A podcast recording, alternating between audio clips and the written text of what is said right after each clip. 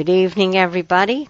This is the Mystery Group discussion, and my name is Ann Parsons. I am your facilitator. This is July 31st, 2016, and our book under discussion is The Con Man by Ed McBain. And Alan has told me that he did some research on um, Ed McBain and that he has this information. And I think we probably should start with that, and then we can go through our usual routine about did you like the book, did you not like the book, you know, yada yada. So, uh, Alan, take it away. Hi.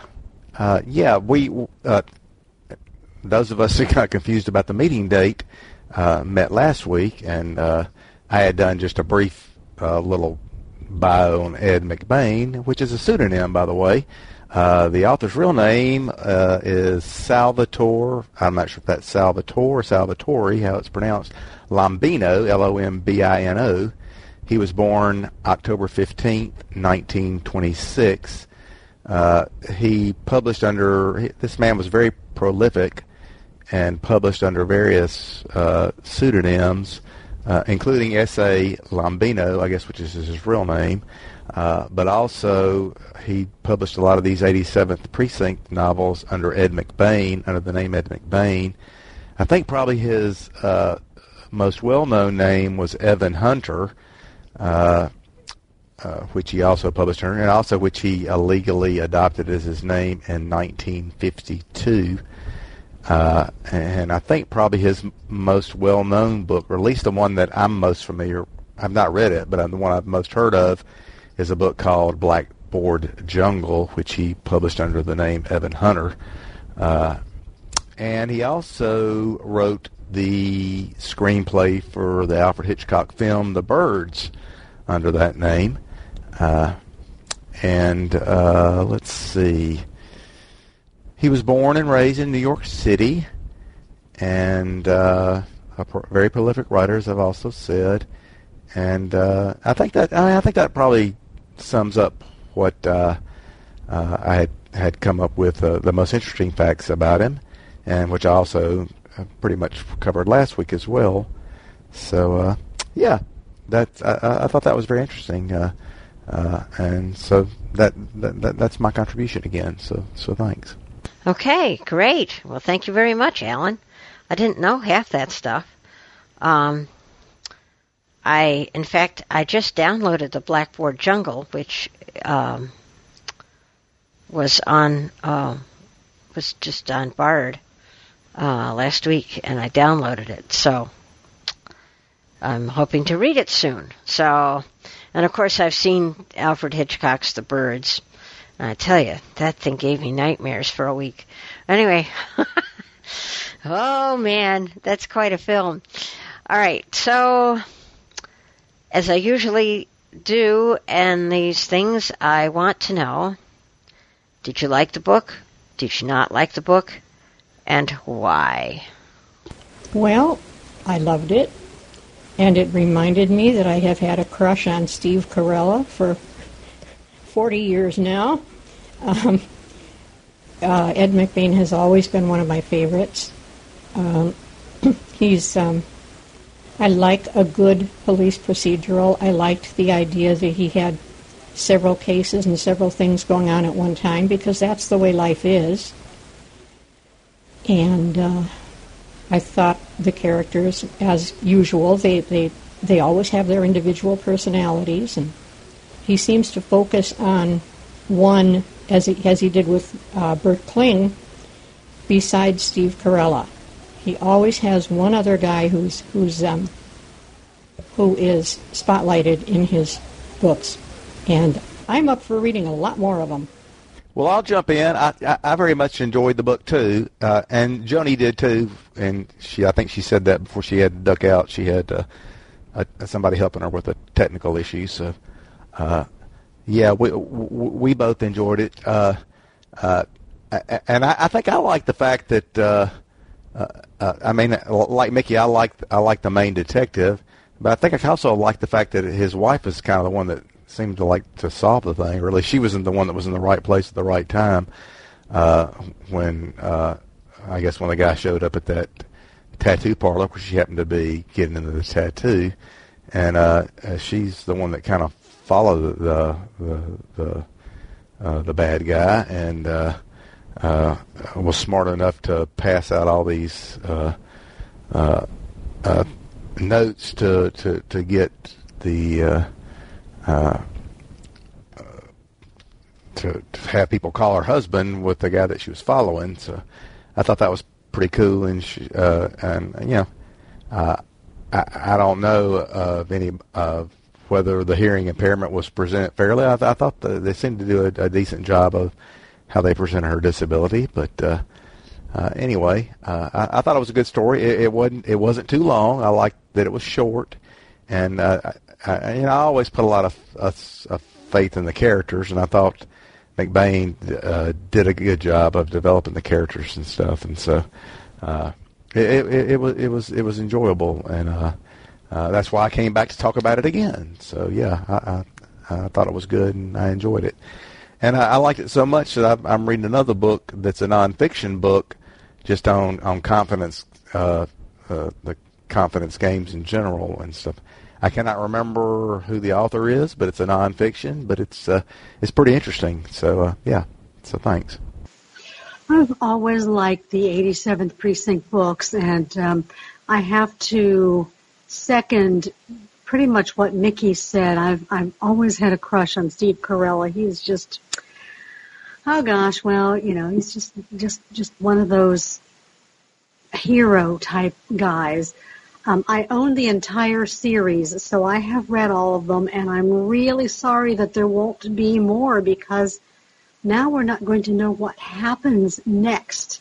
Um, the the character development is such a such an interesting thing because even though this book, as with all the others, uh, is part of a series, you can read it independently. You get to know who the people are. You see how they they they work together and individually. And um, I've always appreciated how McBain has several plots kind of working together and he manages to wrap things up so at the end you don't feel as though you're hanging waiting for something to well, what's going to happen next and why don't i know how that turned out and all those kinds of things that so many modern writers seem to thrive on, especially with short stories.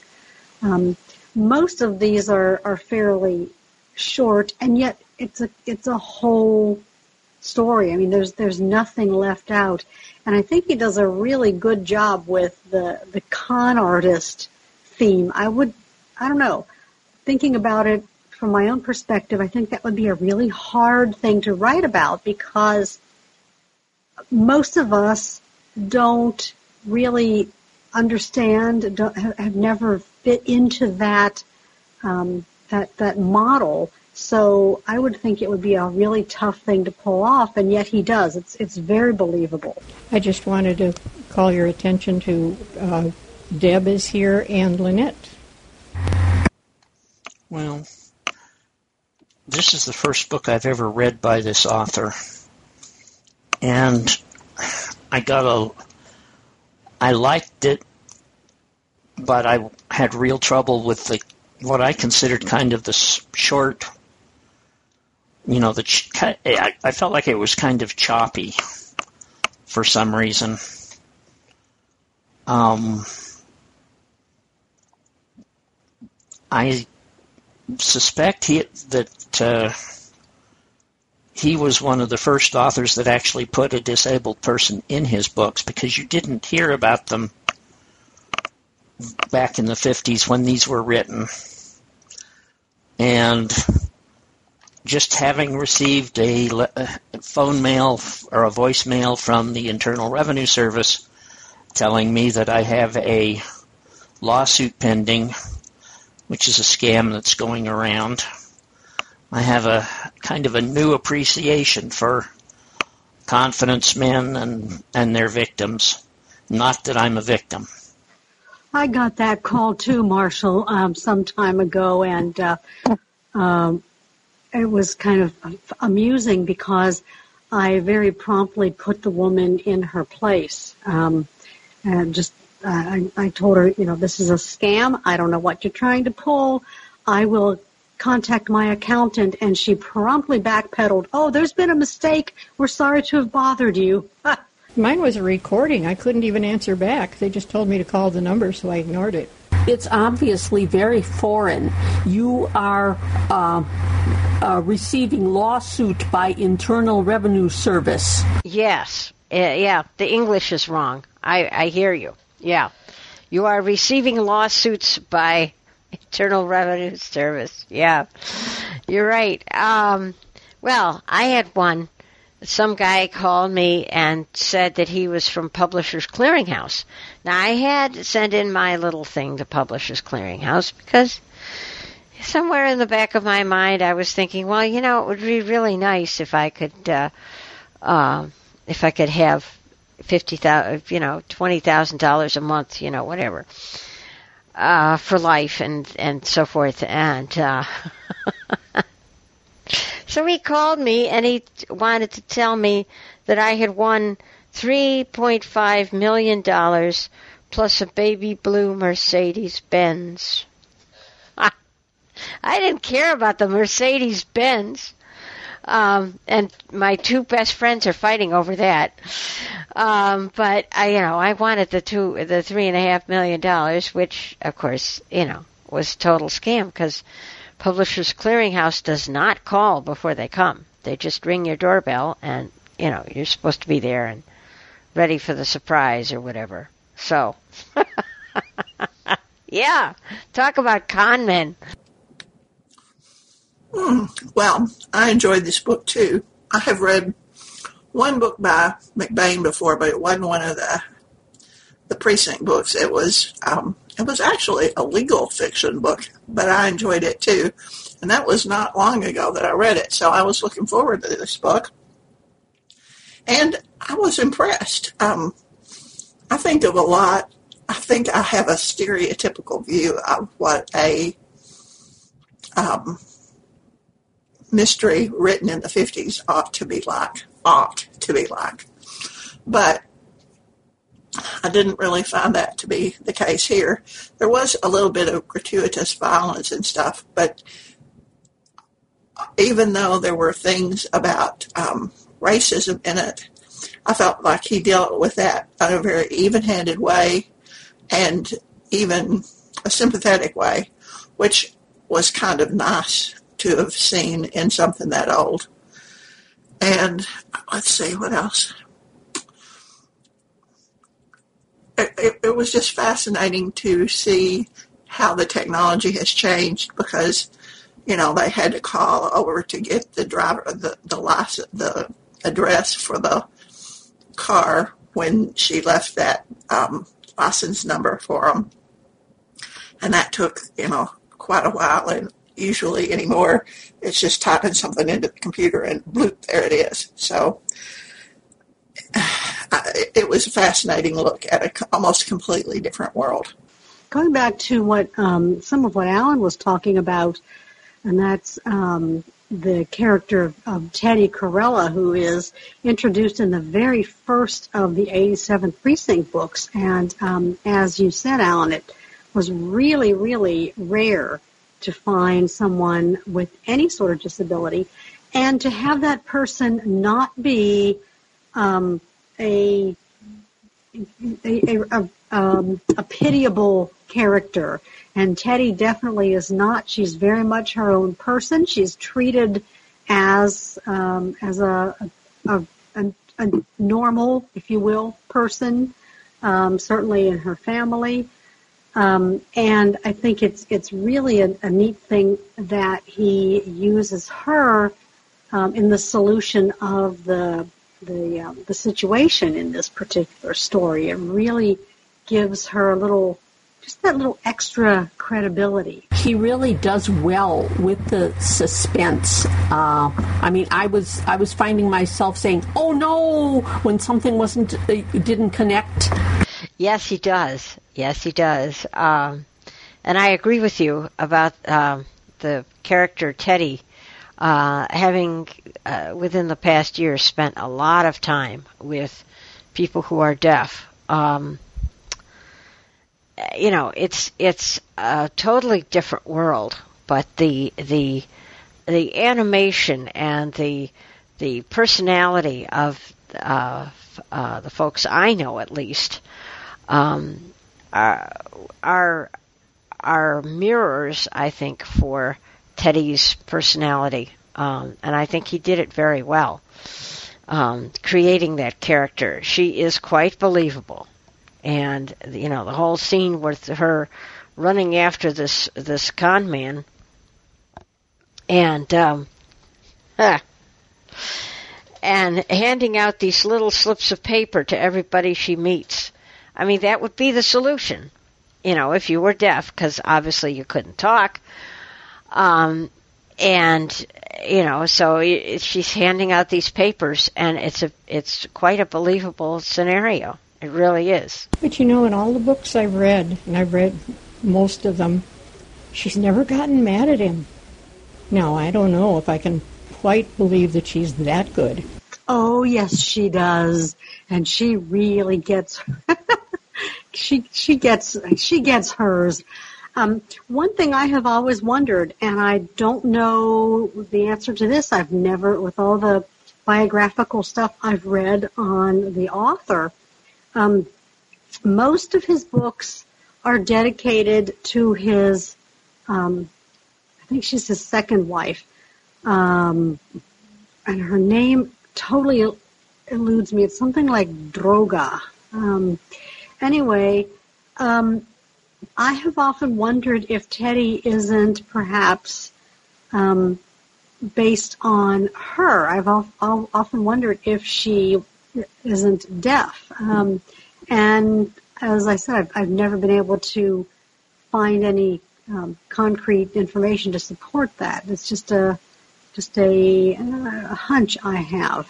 Well, I think that um, you know authors tend to write about things that they know, and so he is obviously acquainted with uh, deaf culture, if you will, and uh, the way that people behave who are deaf. And um, so he must have some experience, and whether it's because of his wife or a child or uh, another relative, you know, it doesn't. Um, but it's but it's obviously there. There's some connection there. Okay. Any other particular characters that you guys are interested in discussing? Um, I, I honestly can't remember why it was that the that the um,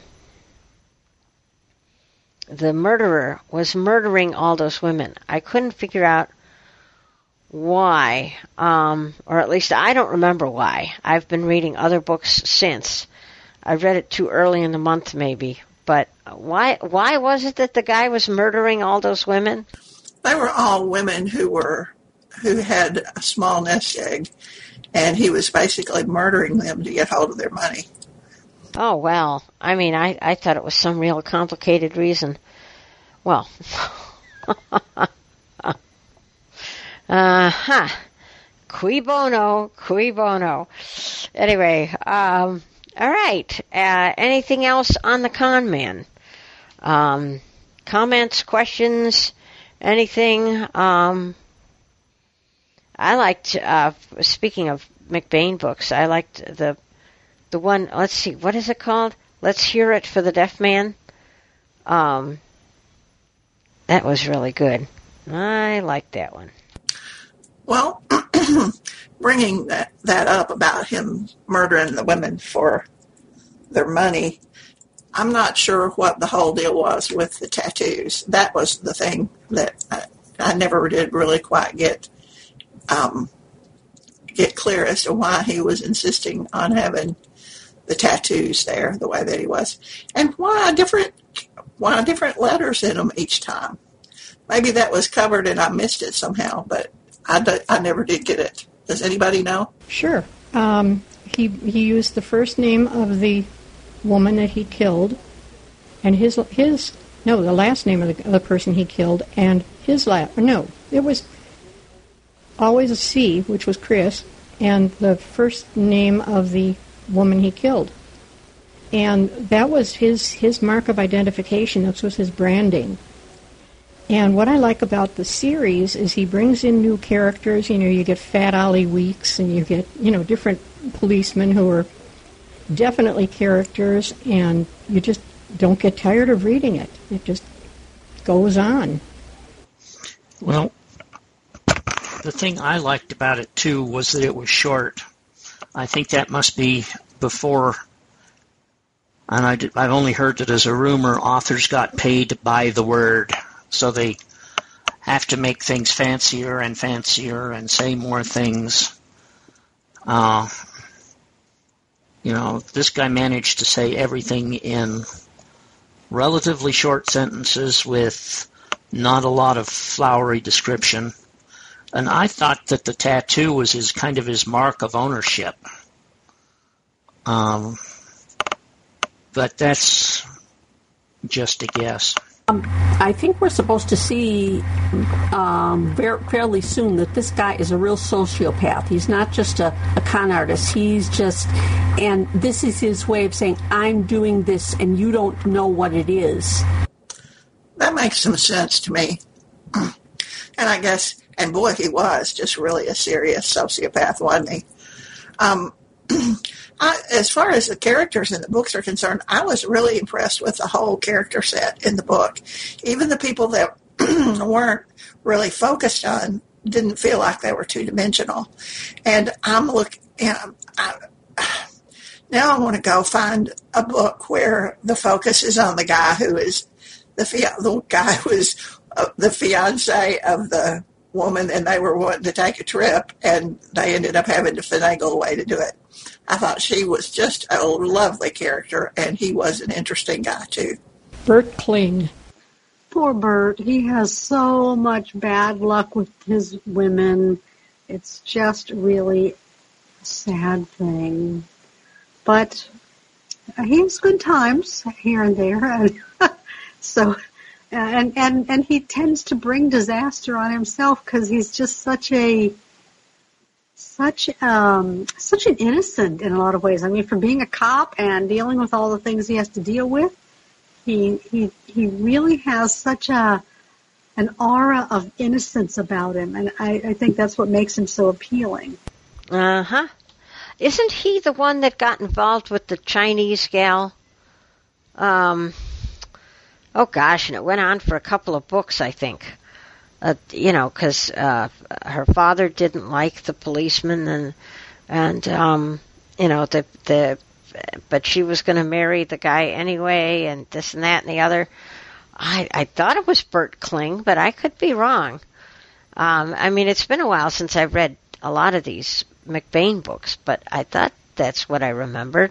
Um, another thing, at first I was kind of worried when Charlie Chen came on the scene. I thought, oh, are they going to make, you know, well, they did have him speak a little bit uh, brokenly, but it wasn't the stereotypical pidgin English.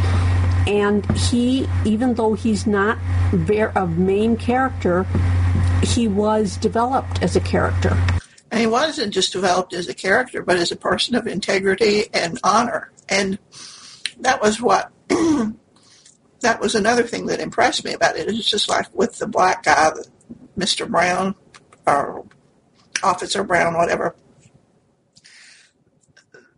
Just because so many books that you read that are from the 50s are just really so disgustingly racist that you almost can't stand to read them. And I did not get that feeling from these books, or this book at all. And McBain um, somehow manages never to do that. I mean, the the the um, characters that are that you're not supposed to like, you don't like for totally other reasons. So, for example, Fat Ollie, He is the world's greatest bigot and just the most obnoxious guy. And you know from the outset that he's obnoxious. Nobody likes him, um, and, and he doesn't seem to be aware of it at all, and just goes blithely along making his his unpleasant remarks and whatever. And it it fits his character, but nobody else has to has to play into it. It's it's just um, he, he it's he's it, it's really really well done. And I think now, having been around in the fifties, uh, there wasn't nearly the sensitivity toward other people. Um, I mean, there were moron jokes, and look at what Red Skelton did with Clem Kadiddlehopper, and it was just a different time where no one did these things to hurt feelings. And people didn't take it as hurt feelings. They took it as humor. And or they took it as the way it, you know, uh, they didn't they didn't react like they do now that everything you have to be so politically correct that that uh, you can't hurt anyone's feelings. We were and we you know, the Catholics told Catholic jokes and the, the Poles told Polish jokes and we didn't we didn't worry about it. It was just the way it was. The interesting thing uh, there um, is that as he continued writing through the 60s, 70s, 80s, 90s into this century, he still managed to pull off the same kind of thing. You, you never um, you you you never get the sense that there's um, that that he holds any kind of um, I don't know what you want to call it, uh, negative feelings or inferior feelings or whatever towards any individual or, or group. He just he always has his his characters treat one another the way you you want them to be treated, except for those that are the the specific exceptions, and you find out who those are right away, and they stay that way. Well, I think I think we've evolved to the point where you know everybody thinks that a joke like those is automatically intended to be racist or hurting and I'm not sure they were there they were meant that way. I think we've developed a sensitivity or had a sensitivity developed in us. Uh, you know, saying, well, this is not acceptable behavior. Um, I can't say it any better than that, but you know, I've heard that among the gangs, African Americans use the N word uh, to each other. Coming from Utah, we never had much of a chance to use that word with any meaning or even learn what it meant. I still remember the first African American I saw in elementary school. Um, but I don't remember feeling anything bad about her. I knew she was different, but I don't know that I felt anything bad about it. But I think we've done some develop, you know, the, we've had some development, and maybe not for the good, in terms of, you know, stereotyp- stereotypical jokes about races and such not. Well, even stereotypical, just just lines that people use. People are so sensitive to color, race, religion, um, uh, if I if I said if if somebody said something about my nose, my big nose, I'd probably be all hurt and crushed and upset. I mean, they've they've taken this sensitivity thing far too far. I I have uh, the night before Christmas in um, in um, Speak uh, current Speak, and then there's Old Man River. You can't say old; that's elderly. So it's Elderly Man River, um, you know, it just it just goes on and on, and I, I I think that it's to our detriment. Well, even look at look at it. You can't a person can't be blind anymore. They have to be visually impaired, and you know, I don't regard, in my case, I don't regard visually impaired as accurate. I'm blind. I can't see. You know, it's not like it's something they can fix or, you know, make it better. Yep, I agree with that 100%. Um, I don't have any vision to be impaired. So I am definitely not visually impaired. I'm blind, and that's all there is to it, and that's perfectly fine. Um, if you want to use that word, it doesn't offend me at all. Well, I I have to agree. Also, um, you know, there are those uh, a majority of folks who are visually impaired, and that's an accurate accurate description because their vision is impaired. They still have vision, but it's impaired. Uh, me, I don't have, so you know, it's like. Anyway, um, all right. It sounds like we're we're about done with the con man. So, um, I would like to know what you're doing in August, even though I won't be here. Now, Ellen, get this right this time, okay? Because you're on. um, and it's August 28th, I believe, um, because the, the 1st of August is tomorrow, so uh, 7th, 14th, 21st, 28th. So it's August 28th. And what are we doing for August 28th? Don't blame Alan because I was part of the screw up. I thought we had selected two books and we were going to read them back, um, or, or at least we had tentatively selected a book for the next month too, but I don't remember what it was. Well, let me check and see. I might have written it down, but I don't hold your breath. But we need to pick a, a book that that Anne wouldn't feel comfortable with. That that's been our our our uh, mo.